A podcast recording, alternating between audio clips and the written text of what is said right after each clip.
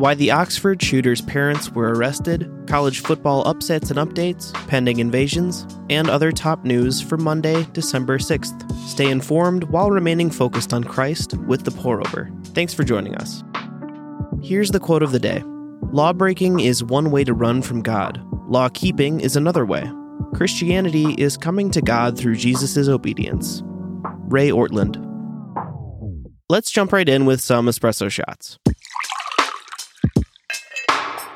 The parents of the 15 year old who killed four and injured seven during last Tuesday's high school shooting in Oxford Township, Michigan, have been charged with involuntary manslaughter. After purchasing a gun in a Black Friday sale, they planned to gift it to their son for Christmas. The prosecution alleges that they stored the gun, quote unquote, improperly in an unlocked bedroom drawer and ignored warnings from school officials the day of the shooting about disturbing images their son had drawn. The parents have failed to show up to their arrangement on Friday and were found Saturday in a Detroit warehouse after an hours long search. The pair's lawyers insisted they weren't fleeing law enforcement, and the couple pleaded not guilty from separate jail cells. As Christians, we must embrace the difficult tension of desiring justice without developing hate for those participating in evil. Our desire as Christians must be for justice and restoration. Matthew 5 44 through 45 says, But I tell you, love your enemies and pray for those who persecute you, so that you may be children of your Father in heaven. For he causes the sun to rise on the evil and the good, and sends rain on the righteous and the unrighteous. College football championship weekend was wild. Underdogs pulled upsets, history was made, and homage was paid. Conference championships now crowned, the stage is set for the college football playoffs. We'll give you the good news and the bad news. The good two teams are making history. Number two, Michigan is the first team to make it to the playoffs after starting the season unranked. Number four, Cincinnati is the first non Power 5 team to compete in the playoffs. Here's the bad. Number one is Bama, again. The Tide will take on Cincinnati and Dallas. Number three, Georgia will battle Michigan and Miami. It's the second time the SEC has two teams in the Final Four. The Bahamas Bowl kicks off bowl season in December 17th. Check the full slate in our show notes. Too often, we let eternally insignificant things like sports control our mood and behavior. It's not wrong to enjoy these things, but remember that whether your team wins or falls apart as badly as the Iowa Hawkeyes did, nothing of true importance has changed. Colossians 3 2 through 3 says, Set your minds on the things above, not on earthly things. For you died, and your life is hidden with Christ in God. Russia and China's Christmas lists have one thing in common another country.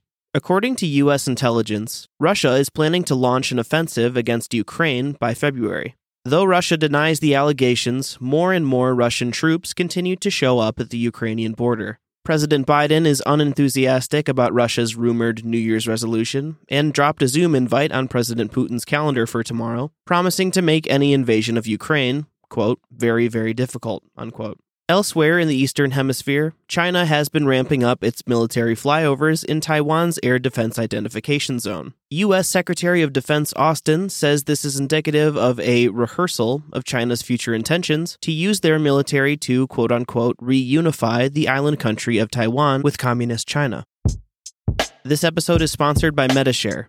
We'll be honest, we were skeptical about the entire Christian health sharing industry, but after digging in, we've realized Medi-Share is a great option for many people.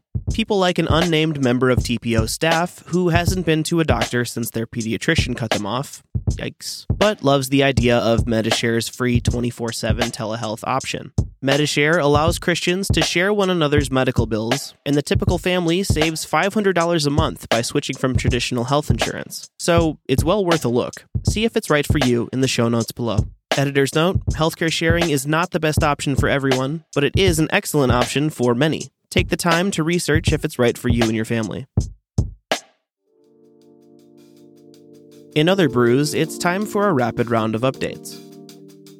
CNN fired Chris Cuomo, the network's top rated anchor, after a brief investigation by an outside firm confirmed he played a bigger role in his brother's political affairs than previously known.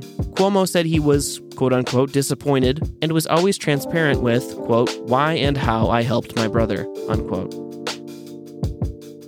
Tens of thousands of protesters took to the streets of Vienna, Austria, to protest a new lockdown and vaccine mandate implemented to curb their latest COVID surge. Meanwhile, protests against COVID passes in Brussels, Belgium turned violent. Police responded to rocks being thrown at them with water cannons and tear gas. Bob Dole, an American statesman like few in our history, died yesterday at 98 years old. Dole was injured during World War II before entering into politics, where he became known for his wit and willingness to work across the aisle. He was a senator for 27 years and the 1996 Republican presidential nominee.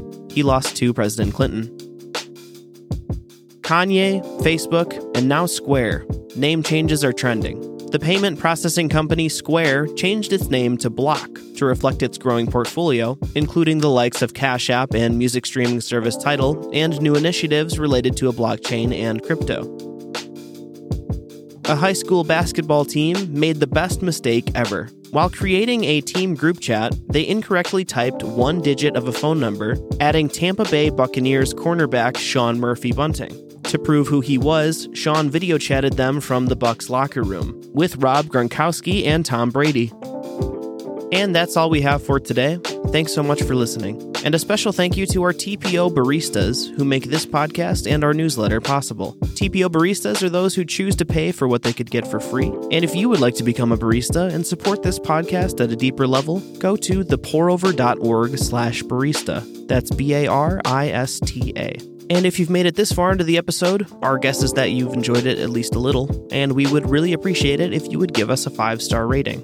And if not that, we would ask that you just tell a friend. Otherwise, we will see you on Wednesday. Have a great one.